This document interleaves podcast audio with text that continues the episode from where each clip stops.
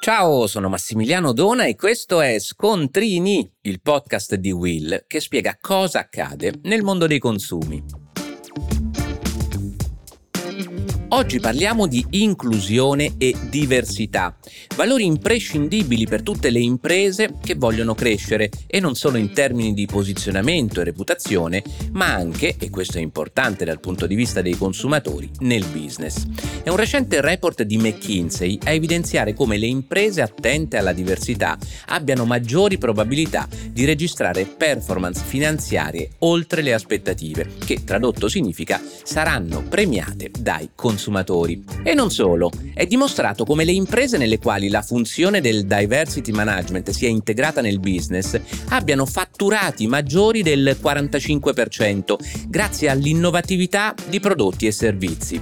Le imprese con politiche di pari opportunità e inclusione hanno anche maggiori probabilità di migliorare profitti e produttività, oltre a godere di una più favorevole reputazione. Gli stessi consumatori, in particolare i più giovani, ormai considerano le politiche di inclusione come uno dei criteri centrali per la scelta di un marchio. Se fino a qualche anno fa la maggior parte delle aziende tendeva ad annullare le differenze in virtù dei propri valori e dell'identità, oggi il termine diversity è entrato in azienda, nella consapevolezza che esistono queste diversità per età, cultura, etnia, orientamento sessuale, identità di genere.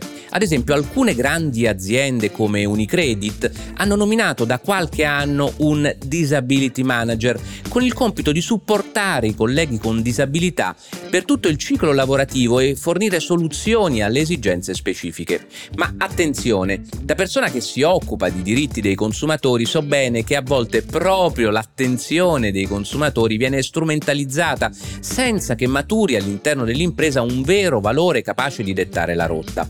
Il rischio purtroppo è che, come già accade con il greenwashing o con il pinkwashing, alcune aziende facciano operazioni di inclusione solo di facciata, con un diversity washing che purtroppo conta ben poco.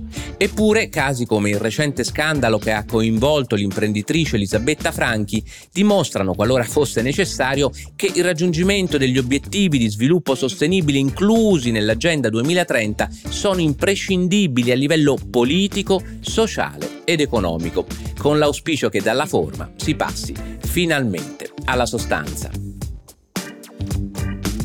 Per oggi è tutto, ma puoi ascoltare gli altri episodi di Scontrini sulla tua piattaforma di podcast preferita.